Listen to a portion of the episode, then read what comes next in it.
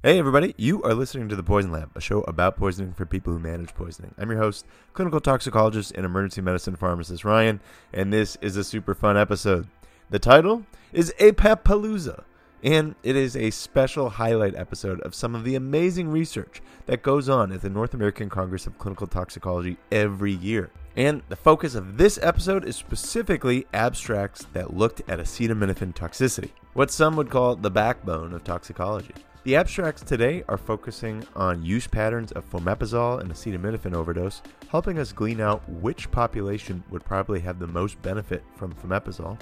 And then we'll be doing a deeper dive into what is the most appropriate N-acetylcysteine dosing in your patients who are at a higher risk than normal of getting hepatotoxicity after acetaminophen overdose. Now, this is a high yield review. We're going to talk with the authors of these abstracts, but I do think it's important to recognize that these are abstracts from just this year. There's a mountain of literature regarding these topics that we're not diving into as much, although we will cover some of the background with a few of the authors. This is not meant to be the be all end all definitive management for acetaminophen, but really more of a high yield highlight of some really interesting abstracts from NACCT 2023 if you weren't able to get through them. The abstracts that we're covering today are characterization of fomepizole use in acetaminophen deaths reported to U.S. poison centers with lead author Dr. Masha Yemets. We'll be looking at the clinical impact of fomepizole as an adjunct therapy in massive acetaminophen overdose with the lead author Dr. Molly Stott. Then we'll jump into an abstract that compares the clinical outcomes of high risk acetaminophen overdose patients who received standard dose NAC with low risk acetaminophen overdose patients that received standard dose NAC, trying to see if high risk patients failed standard dose NAC more often. And we'll have the lead author, Dr. Alex Ulici, with us for that one. Then we'll round it out with what exactly should you do for those high risk patients? Looking at the abstract, high risk acetaminophen overdose outcomes after treatment with standard dose versus increased dose N acetylcysteine. With Dr. Michael Moss, this should be a fun exploration of some of the hot topics in acetaminophen poisoning, as well as a fun review of some of the more interesting abstracts of NACCT. So, without further ado, let's jump in.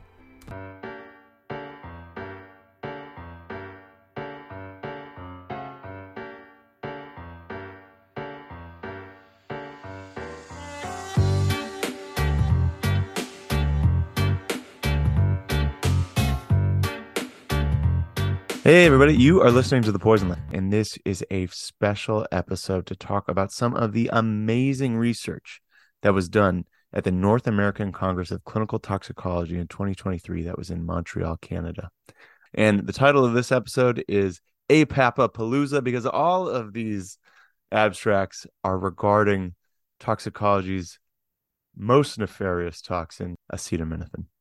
And there's a lot of questions to be answered about acetaminophen, a lot of new therapies coming up, such as fomepizole, a lot of heated debate with much heat but little light produced. We're going to kick it off with fomepizole. And with me today, I am very lucky to have a few authors of some of my favorite research abstracts uh, that were published this year, who I'm going to allow to introduce themselves. Would you mind telling us a little bit about who you are, uh, where you're from, and what you're up to. Hi, my name is Masha Yemets, and I am a pharmacist and a second year clinical toxicology fellow with the Maryland Poison Center. Molly, would you mind introducing yourself as well? My name is Molly Stott. I am a recent graduate of the Florida Poison Center uh, Toxicology Fellowship. I am also a clinical pharmacist. Uh, currently, I live in Chicago and I'm working as an emergency medicine pharmacist. These are both authors of two wonderful abstracts about fomepizole use. We're going to jump into the first one here from Dr. Yemets. Characterizing fomepizole use in acetaminophen deaths reported to U.S. poison centers. Dr. Yemets, would you mind telling the audience what the impetus was for this specific research study? Absolutely. Whenever we realized that there was such a stark increase in the use of fomepizole in acetaminophen poisonings, we really wanted to get a better sense of when it was being utilized.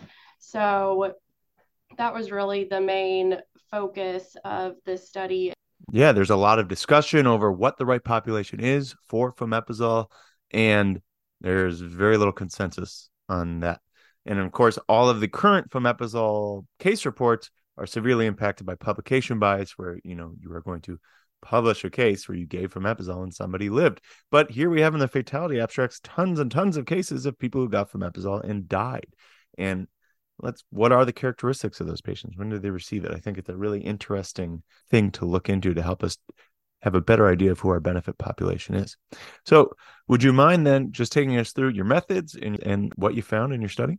So, this was a retrospective review of the fatality abstracts only for those that either had a detectable acetaminophen level um, or it was reviewed and deemed that these patients um, were within the realm of acetaminophen toxicity.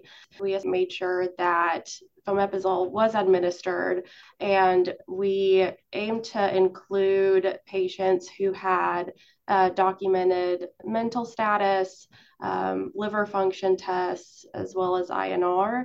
And we set up three different categories based on those criteria so those that didn't have any mental status changes, um, their AST, ALT were below a thousand, and then their INR was 1.5 or less. So patients that didn't have any hepatotoxicity versus the middle ground of patients who did have hepatic injury, uh, but weren't quite to that extent of acute liver failure, and then the latter group who were in fulminant liver failure. So those were really the three categories.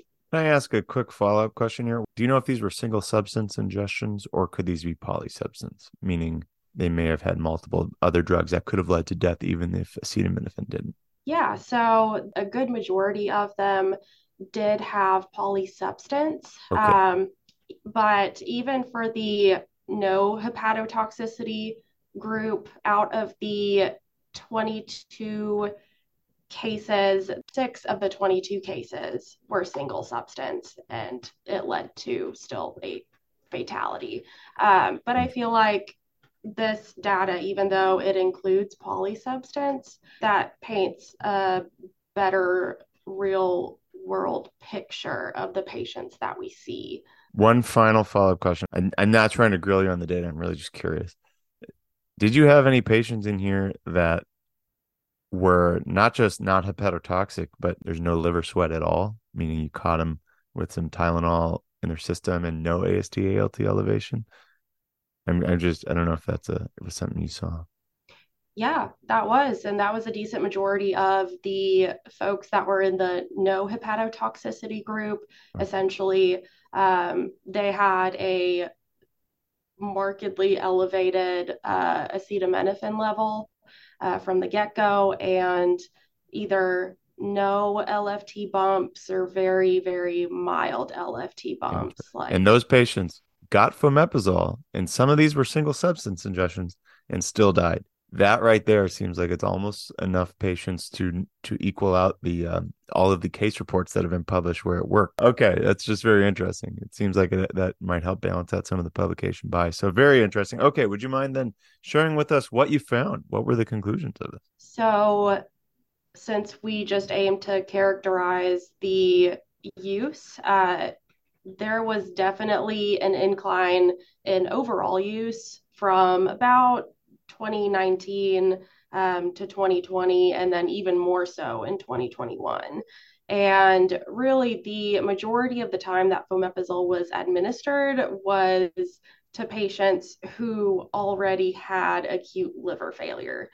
So, for those patients, it may have been of more benefit if this was administered early on whenever they were uh, whenever they had more of the parent compound on board um, but difficult to say. But then as we go from 2020 to 2021 there was a lot more patients that had been given fomepizole earlier on in their uh, course of toxicity.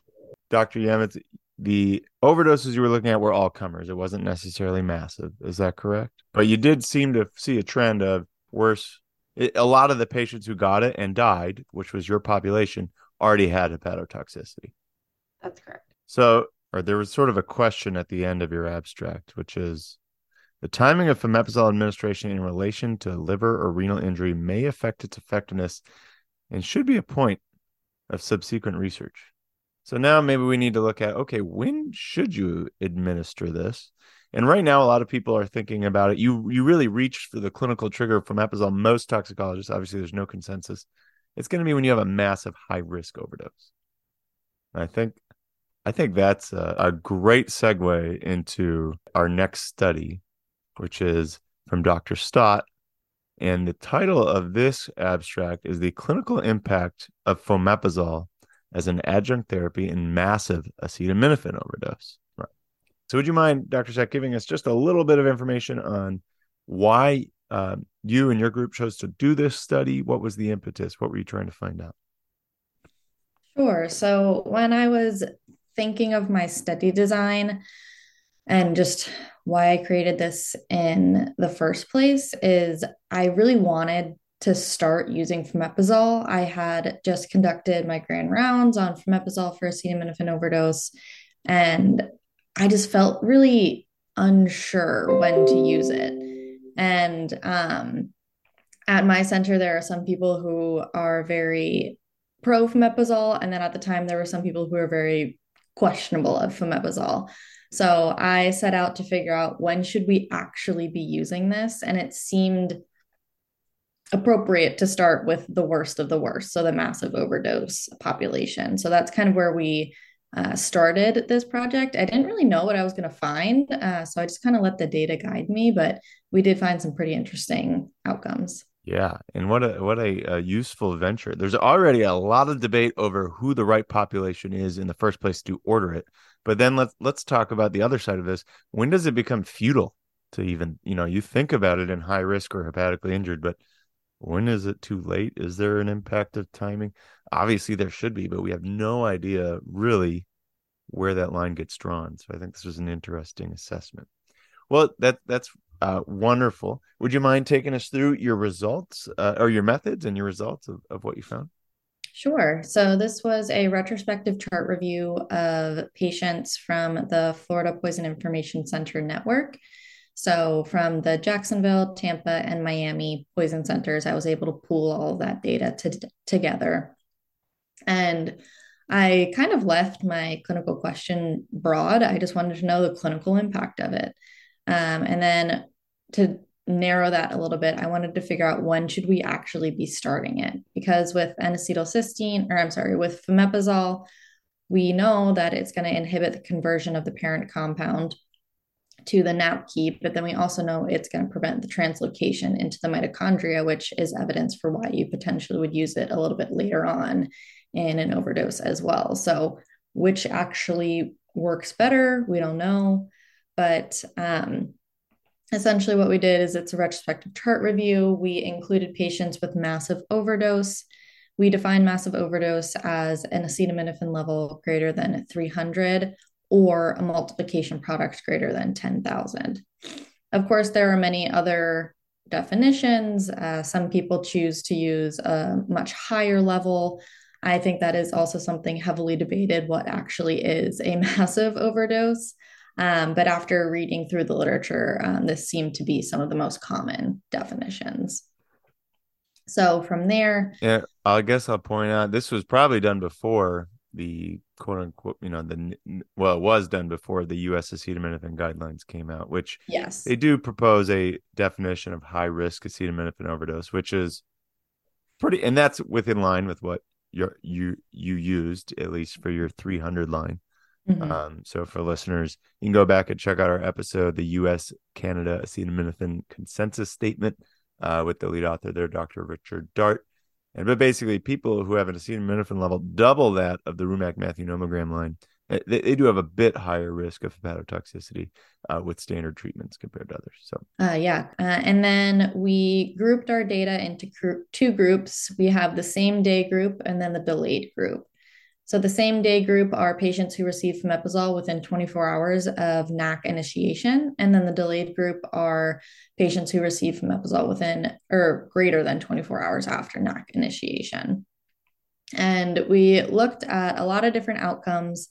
Um, however, the two that were significant were peak AST as well as total days of NAC therapy. It was Interesting that total days of NAC therapy actually ended up being one of our statistically significant outcomes because I think that's one of the good ways to guide how well the fomepizole is working because we know for sure that NAC works, that that is the antidote, that it works, it saves patients. So um, at my poison center, we keep redosing the 16 hour bag uh, out of the three bag protocol until we have a reduction in the AST and ALT by 50%. Uh, the INR is less than, I believe, 1.5. Um, and then a couple other parameters. Uh, but if we were able to decrease the amount of days of NAC, theoretically, that means they're getting better quicker, right? And then also the peak AST um, was significantly less in the same day group, suggesting that we, when you start from fomepizole earlier on, they do better, less hepatotoxicity. Fascinating results, right? I mean, it makes sense to me. If you started earlier, you're gonna be less likely to develop hepatotoxicity, not only because you're reducing NAPQI production, but maybe if there is NAPQI there, you're preventing, you know, the mitochondrial damage that comes from it. So it, it is inherent sense. I don't know if we've come up with a, a we didn't draw a line in the sand in terms of the last day that you get benefit from it though, right? No, no. Masha, did you what, do you know like the latest time you saw NAC or fomepizole given in your study? I mean, basically some of these patients were being transferred to liver transplant centers and they were still uh, basically having the kitchen sink thrown at them, and fomepizole was part of that kitchen sink regimen. Uh, so I'd say fairly late in the game. Very interesting to see. Well, I think these are two wonderful studies. I, you know, my takeaway from both of them, one, there's a lot of people who got fomepizole and still died, and it seems like if you're giving that population was derived largely of people who got it already in hepatotoxicity. So th- that's kind of my takeaway from uh, Dr. Yemets' study and Dr. Stott. It's showing earlier starting, you're going to have a at least from our surrogate markers of hepatic injury, you will have less hepatic injury, or you'll be able to sta- stop NAC. Uh, really interesting. In terms of utility here, what do you think? everybody should get fomepizole on admission with their for, before their APAP level comes back. What do you What do you guys think? I think that this is such a difficult question uh, because while I'm a definite fomepizole believer, I do not agree with empiric use. Um, we have the antidote. NAC is the antidote. We know that it works. We have great data. Um, so I think right now the biggest gap uh, in mm, the biggest gap in our recommendations as toxicologists is the actual characteristics of the patient for when we initiate the fomepizole. So while my study showed that if you start it sooner, it's probably better, we still haven't found the correct patient. The what characteristics show who will do better, um, which I think is a really important question that needs to be answered. Yeah, and I completely agree with Molly in that sense. I feel like it does have a certain place in therapy, uh, but actually weeding out that place and for which patient is more difficult to answer. Uh, but hopefully, more research can elude a bit more. And I am a fan of it as well. I've recommended its use before, um, along with N-acetylcysteine because that is the gold standard. We know that it works. Um, and those patients that got it did did well. They did great. But would they have done great either with or without it? That's uh, another difficult question to to answer. So many questions to answer, and very hard to do with tox literature, especially in a poisoning paradigm that has multiple confounding treatments that can impact the outcome being studied. Did they get charcoal? Did they not? Were they treated within eight hours? Were they treated late? Were they a high risk ingestion? Was their NAC dose increased? Did they get fomepizole? We're looking at a 10 arm study right here to see if we can even figure this out. And recruitment just isn't going to happen for that. But uh, I really appreciate the insights here. And, you know, I personally, I am actually I, I wouldn't say I'm anti fomepizole. I'm pro controlled evidence proving a benefit. But even I have recommended fomepizole once because I was like, well, what's the harm? And this is a really bad one. so I, I feel like everyone's just racking their brain to come out with some form of consensus on how we do this. And I think the two studies that we talked about today provided one one more grain of sand of clarity in the, the desert we have to get through. But all efforts are moving forward in a good way. So thank you to my guests today, uh, Dr. Yemets and Dr. Stott. Really appreciate your research contributions for all of us. Okay, while fomepizole is a hot topic in acetaminophen, we still have the backbone to cover NAC and NAC dosing. And who needs more NAC dosing? And does more NAC dosing help those who need more NAC dosing? So let's dive into this muddy water a little bit and welcome on our next guest. We're very lucky to have with us today Alex Ulici, the author of the abstract, and I'm paraphrasing here, comparison of outcomes in high risk acetaminophen overdose that received standard N-acetylcysteine versus low risk acetaminophen overdoses that received standard N-acetylcysteine. Uh, Dr. Ulici, would you mind introducing yourself and telling us a little bit about uh, who you are, where you're working, and what you've been up to? Yeah, thanks for having me. Um, my name Alex Ulici. I'm a graduate of Concordia University, Wisconsin in Mequon. Uh, I spent a good amount of time at Froedtert, so love that institution and the memories and what I've been taught by you folks over there.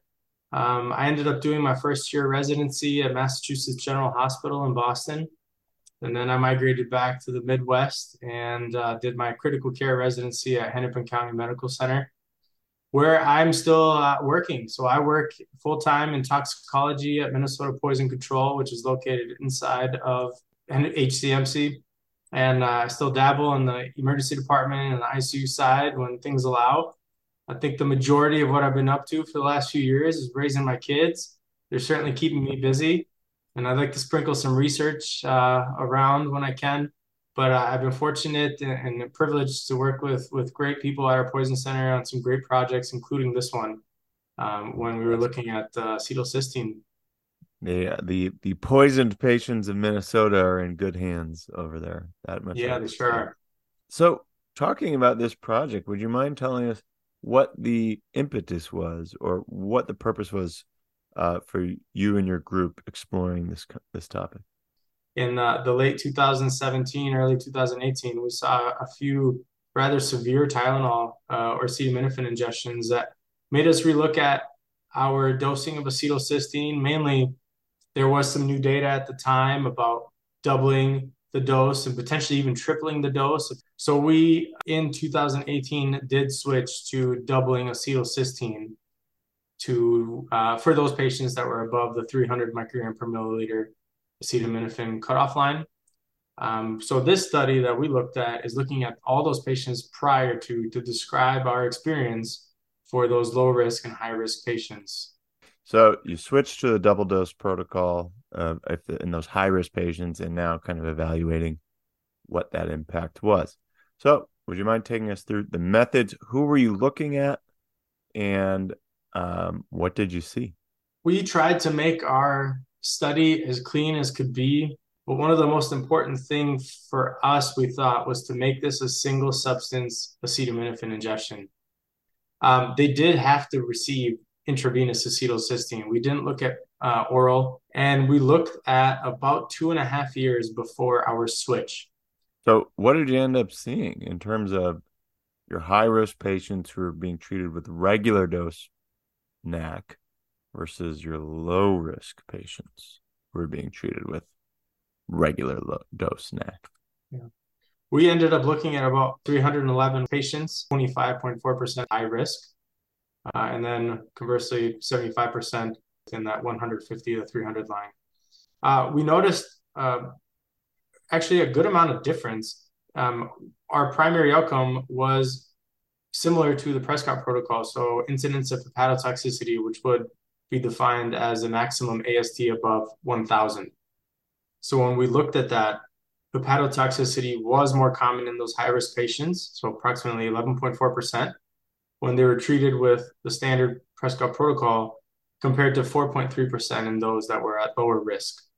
In addition to that, the, the typical reportings for retrospective studies, such as the major effects and the moderate effects, both were uh, statistically significantly higher in the high risk patient. We also looked at that maximum AST, which was higher uh, when we compared the median, uh, the mean, the ranges, interquartile ranges, that was uh, statistically higher in those patients. Um, in addition to that, and it shouldn't come as a surprise, the high risk patients also had a larger amount of acetylcysteine being continued.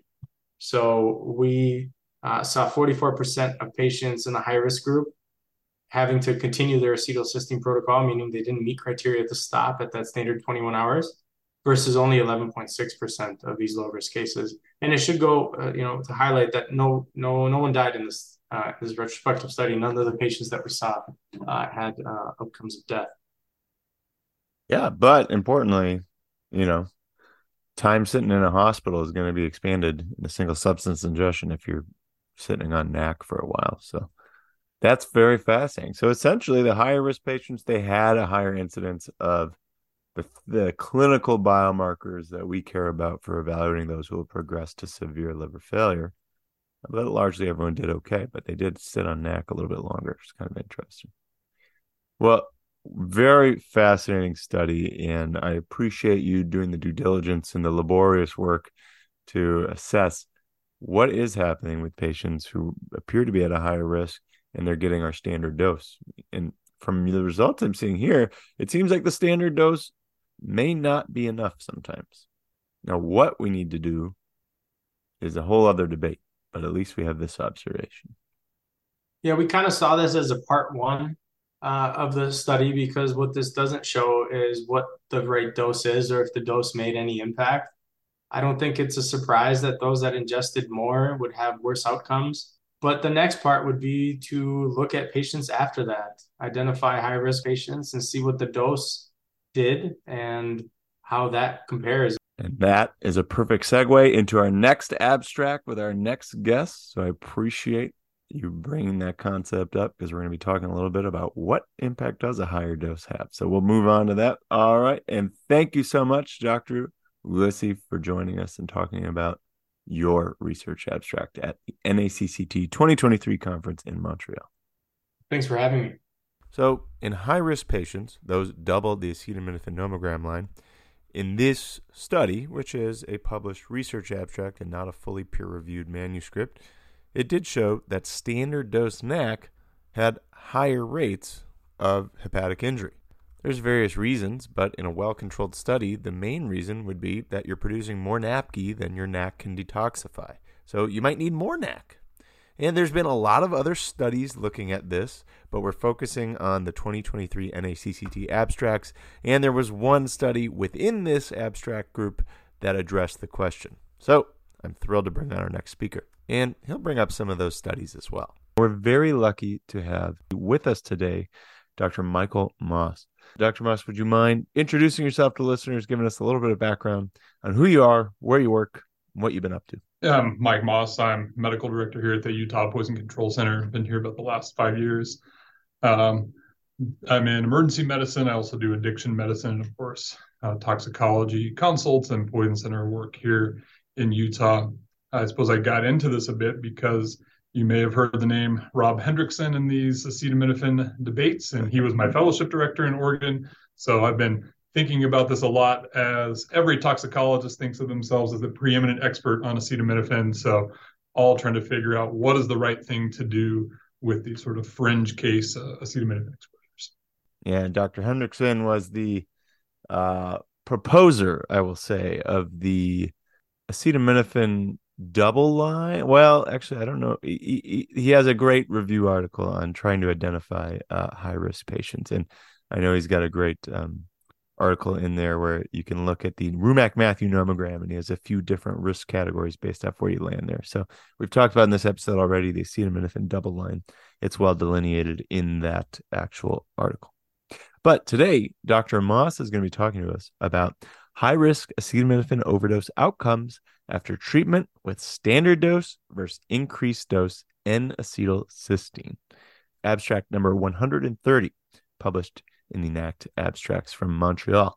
So, uh, Dr. Moss, would you mind telling us what the impetus was of this study or, or why your team decided to pursue it? Yeah, so like you mentioned there, the maybe the 300 line, the double dose line, the uh, you know high risk line, whatever you want to call it. Rob Hendrickson published that review of you know what is the most appropriate dose of N-acetylcysteine after massive overdose in 2019, and uh, in clinical toxicology after seeing a handful of papers outlining this idea of an increased risk for hepatotoxicity despite prompt treatment in patients that have really big overdoses. However, you define that up for some debate, but something in the range of more than like 30, 40, 50 grams of acetaminophen, the Costco bottle of acetaminophen, mm-hmm. and someone with an acetaminophen concentration, not just 150 or 200, but 300, 500, 600, and wondering you know, is giving an increased dose of NAC actually working or not? I will say we started doing that uh, shortly after Dr. Hendrickson published that paper. Uh, we had been kind of toying with it and doing it every now and again. But once we had something to point to in the literature, we decided let's be a little bit more rigorous about when we're recommending this and then decided to go back as well we better look at all the data that we've generated over the last few years and see if we can tell anything about what we've been doing and if it's made a difference or not. I think this is a great look at are some of our treatment strategies having the effect that we want. So would you mind talking us through the methods of your study and, and what you found?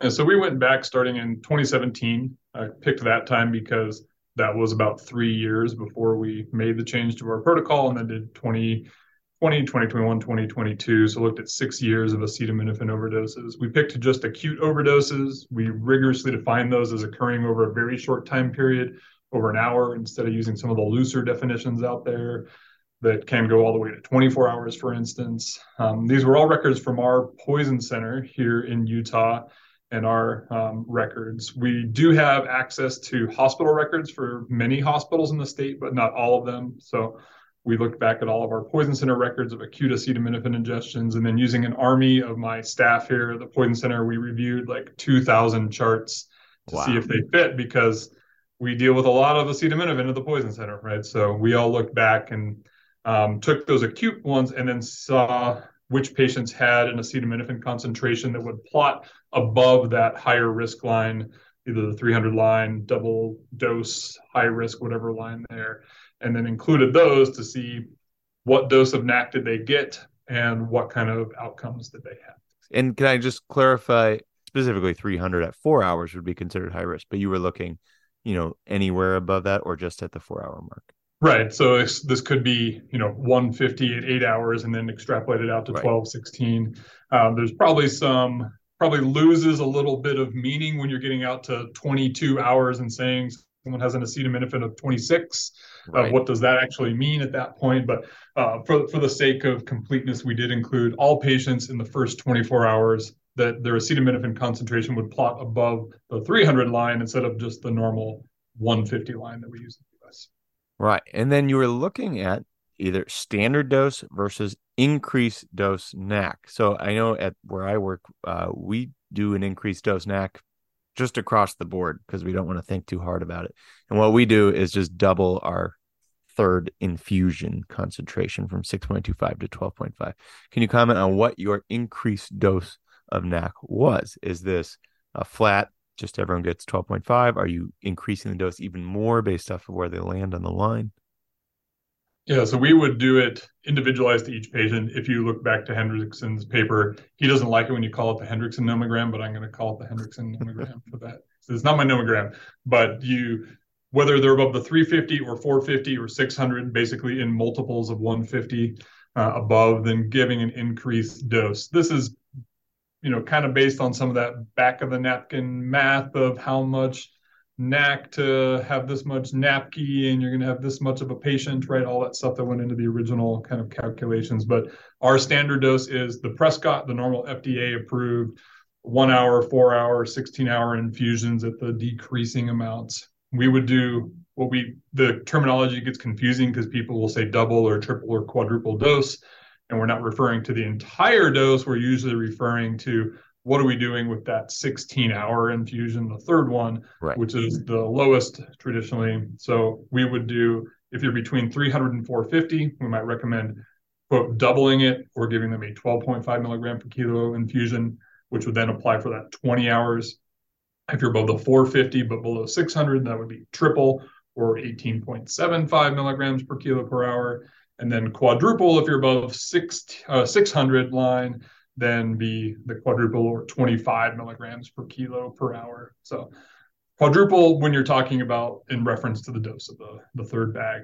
Third and so that was our that was what we set out to do. Not everyone follows the recommendations that we make at the Poison Center. Uh, as we all know, what that was our least structured. Yeah, that was our structured thing, and I, you know, we I put it into my guideline, and we also had a one-page thing sent that we could fax or email out to people that would outline this dosing and rationale. So we made it pretty um, rigorous, at least as far as it was part of our formal guidance that we would give people and we would tell them how to do it. And we even had some pharmacists that are colleagues of ours um, here around the community who got some order sets and things built in at these hospitals to make this a little bit easier when they heard that over the phone from us. Perfect. And I like uh, you. I think the study did a good job of trying to. So you're trying to see is there a difference in outcome in the same high risk patient if I give them a higher dose NAC versus regular NAC. But there's all sorts of other confounders you need to control for, like time to NAC administration. So I think the study did a great job. You stratified by receipt of NAC within eight hours versus after eight hours. I think that's important and tried to control for other confounders, like noting that a few of the patients got fomepizole. You know what the impact of that is is still hotly debated. Um, well, not so much debated, but who needs it is debated. Uh, and then in terms of your outcomes here, so what did we find? What did you find? Is higher dose NAC better? What what yeah. what are we running into? So, you know, we we were recommending this because we thought, hey, this might work. I felt that it would probably be pretty unlikely to harm anybody, um, which is one reason to to do it. And we found that there was no benefit to increase dose NAC. Didn't matter how high you were or how early or late you presented. And the one interesting piece I had to report what I found is there was even a trend towards worse outcomes of patients who had an increased dose of NAC with at least to having an AST or ALT above 1,000. That didn't apply when we looked at INR greater than two or evidence of liver failure. Um, and I don't know if that's statistical noise or or what, but certainly there was no benefit. Didn't matter what dose of NAC you got. The most important thing was did you get treated early or not? Right. So when it comes to transplant, when it comes to development of hepatotoxicity, there was at minimum no difference uh, in that you know definition of AST ALT greater than a thousand, whether or not you got high dose NAC or regular NAC. And it is interesting the trend that maybe it was even you know slightly worse than those who got high dose. Obviously, many things can go into that. Do you have any uh, hypotheses? Do you think that is uh, demographic or risk? You know, confounding. You know, obviously we're we're propensity matching here in these cohorts by their Tylenol level, but a lot of other things can go into that. Any idea or any music? Yeah, uh, a couple thoughts, I guess, on our outcomes and uh, how to make sense of it. One, I think you know we're not the only paper that has looked at this. Uh, we have the paper at a California Poison Center from Justin Lewis uh, a year or two ago that did a similar thing with their data. They showed the same thing, no difference um, whether it was PO NAC or increased dose NAC or regular NAC, and it was timed presentation. And really, if you have an elevated AST on presentation showing that you're getting early hepatotoxicity, those are the patients who, surprise, surprise, get real hepatotoxicity, not just liver injury. Um, you know, Angela Chiew had the ATOM 2 papers also in ClinTox. Their number of patients that were high risk was pretty small. I think it was only like 40 something patients. And we were talking about a difference of four patients in one group versus 11 in the other group who did or didn't get hepatotoxicity. And if we look at all these studies and if we're now up to you know 500 patients getting treated with increased dose NAC or not. I think we're just looking at the sample sizes between all of these, and there's going to be some variation between them. And we have a study that shows benefit, study that shows no benefit, and then our study that has a hint of the possibility of harm, though I don't think that was was true. Um, our patients were pretty young, right? We average age was quite low. Um, these were a lot of young patients with suicide attempts. Um, some of the cohorts are slightly older. We're not really, we didn't really assess for comorbidities like alcohol use, though we did report on acute ingestion of alcohol um, with these and anticholinergics and things like that. So I think the history is always the trouble too, right? Is is this timing correct? And is this a four hour concentration? Is it a six? Is it an eight?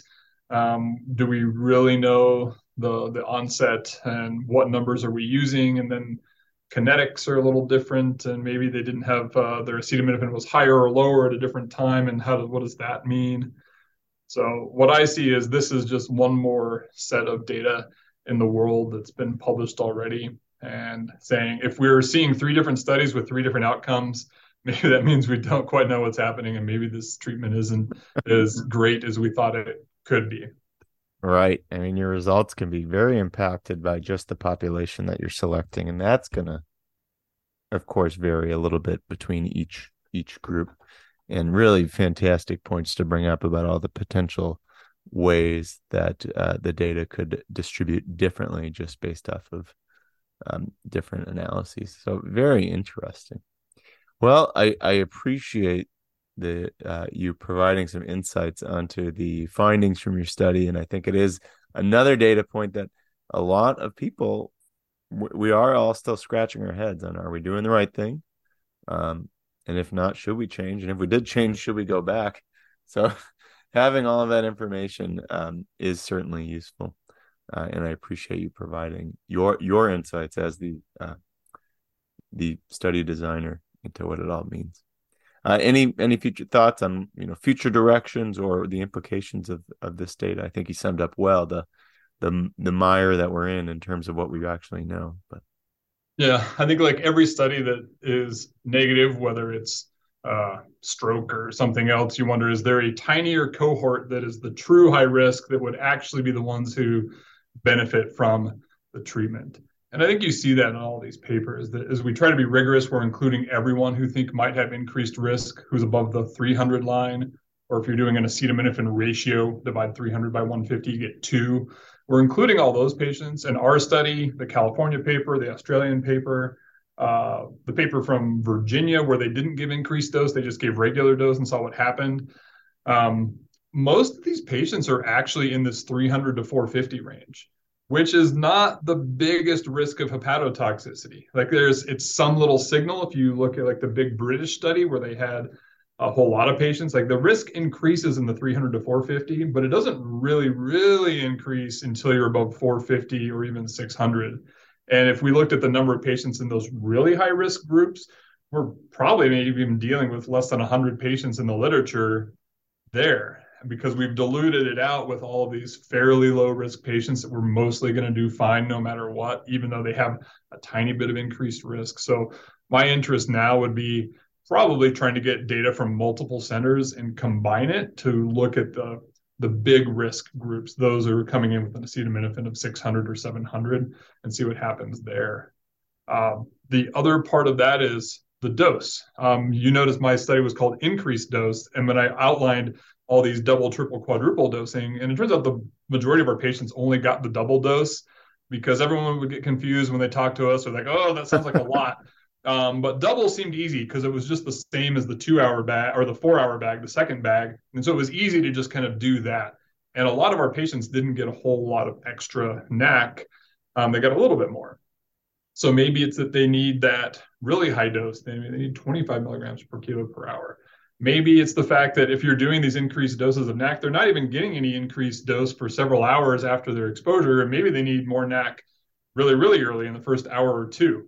And this is all kind of just like conjecture and speculation from me, but I'd wonder about um, even higher doses and in the patients that are really at the highest risk. But I think that average patient who has an acetaminophen of 310 at four hours is probably unlikely to get hepatotoxicity. But all of these papers have a patient who has an acetaminophen of 300 or 350 who gets hepatotoxicity despite prompt treatment.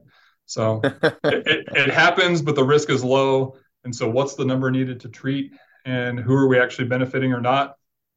Um, not any clear signal that increased dose NAC is routinely preventing hepatotoxicity or liver failure or transplant in these patients, unfortunately. That was beautifully said, uh, and a great, great um, highlight of all the things we presume we know about what's going on, and and all the assumptions we make, uh, and all the variables that can be tweaked to actually potentially impact the outcome. Maintenance versus loading regimens. I have, you know, there there is also some data showing NAC, uh, you know, prolonged NAC can actually delay hepatic recovery. So there's all sorts of um, things that need to be assessed. Uh, and, and I think that's a great summary of it. Well, thank you, Dr. Moss, uh, for coming on, talking about your research, and maybe planting some seeds of how we can do a little bit more of a rigorous job evaluating what we're actually doing in the future. Appreciate it. Yeah, if anyone wants to combine your data and do a little multi-center study with me, send me an email because we've only got, you know, 20 or 30 patients. And if we could make it 300 patients, then maybe we could kind of put the matter to rest once I, I bet you we have a few here in Wisconsin. Maybe we'll we'll have to mm-hmm. think about that. It's a fair amount of manual review labor. Might be worth the lift if we can finally decide who actually needs this. All right. That'll wrap it up for APAPapalooza. I hope you enjoyed listening to four abstracts relevant to the future of how we're going to treat acetaminophen overdose. A little bit of old with our NAC dosing and a little bit of new with the role of fomepizole. Quick summary of everything we talked about today. Dr. Yemets from the Maryland group did an analysis of patients who died of acetaminophen poisoning and received fomepizole. Now, this did include other substances, so they could have potentially died from other causes, but it appeared there were a fair amount of single substance exposures in here too. The point was, a lot of people have died and also received fomepizole, so this is not going to be a panacea. What I found notable was some people died despite not having AST ALT elevation to begin with, and they still received fomepizole and progressed to death. I'd love to see more information on those patients to figure out if they were polysubstance ingestions, because generally, if you catch a patient before hepatotoxicity develops, or at least within 8 hours of their ingestion, you can usually get enough antidote on board to prevent fulminant hepatic failure. But it brings up the fact that we need to much better define the population for which fomepizole could have a benefit. Dr. Stott from the Florida group started doing that with her paper, looking at the difference in outcomes whether you got fomepizole within 24 hours of presentation or after. Unsurprisingly, the earlier you administered fomepizole, the better the outcomes were. But we don't really know how early and whether or not it's worth doing if you already have AST ALT elevation or if you need to hit them before hepatotoxicity develops. We need to continue analyzing our populations to drill down into who the most benefit will be seen in. On the spectrum of giving everyone from fomepizole and no one, we are still swinging quite a bit from each side. Then we took an analysis of our tried and true antidote N-acetylcysteine. The Minnesota group looked at patients who were deemed high risk for developing hepatotoxicity after overdose. It's largely defined as someone who has an acetaminophen concentration twice that of what would indicate the need for treatment. So, if you get treated with a level of 150 at 4 hours and your concentration is 300, you're usually deemed high risk. They found in those high risk patients, if they received standard dose NAC, they had worse outcomes than low risk patients that received standard dose NAC at least when looking at the outcome of hepatotoxicity and days of NAC therapy. Another way to look at this study is those who take more acetaminophen and receive the same treatment tend to do worse. But we don't necessarily know what to do with those who take more acetaminophen. In our final abstract, Dr. Moss summarized his study that actually found if you used higher doses of NAC in that high risk group, they didn't do much better. In fact, there was maybe a signal for doing worse. Now, this specific topic of your NAC dose has been the subject of numerous trials, so I wouldn't take just one conference abstract as the be all end all. You have the ATOM 2 trial with Dr. Angela Chiew. You have the Virginia group that did clinical outcomes of massive acetaminophen overdose treated with standard dose N-acetylcysteine. First author was John Downs on that. And they found that standard dose NAC within 8 hours prevented hepatotoxicity in almost all patients. But they didn't have a comparator group. And there were a few other studies as well. So, as Dr. Moss brought up, probably we need more study on this topic, but something to keep your eyes out for future research. Okay, I think that's going to wrap it up for today. I hope you appreciated hearing some of the great research that comes out of the North American Congress of Clinical Toxicology every year. And if you haven't considered going, I would. This is my favorite conference every year. It's great people, great ideas, and amazing research.